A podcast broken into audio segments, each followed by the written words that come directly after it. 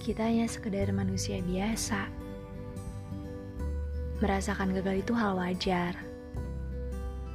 Semua manusia pasti akan mengalami dan merasakan kegagalan pada waktunya masing-masing. Tapi, bukan berarti setelah kita dihampiri kegagalan itu menjadi putus asa dan menyerah. Tidak apa-apa merasakan putus asa ataupun kecewa, karena itu hal wajar. Sekali lagi, kita hanya manusia biasa. Jadikanlah kegagalan itu tamparan bagi kita semua, tamparan untuk kita menjadi lebih baik lagi.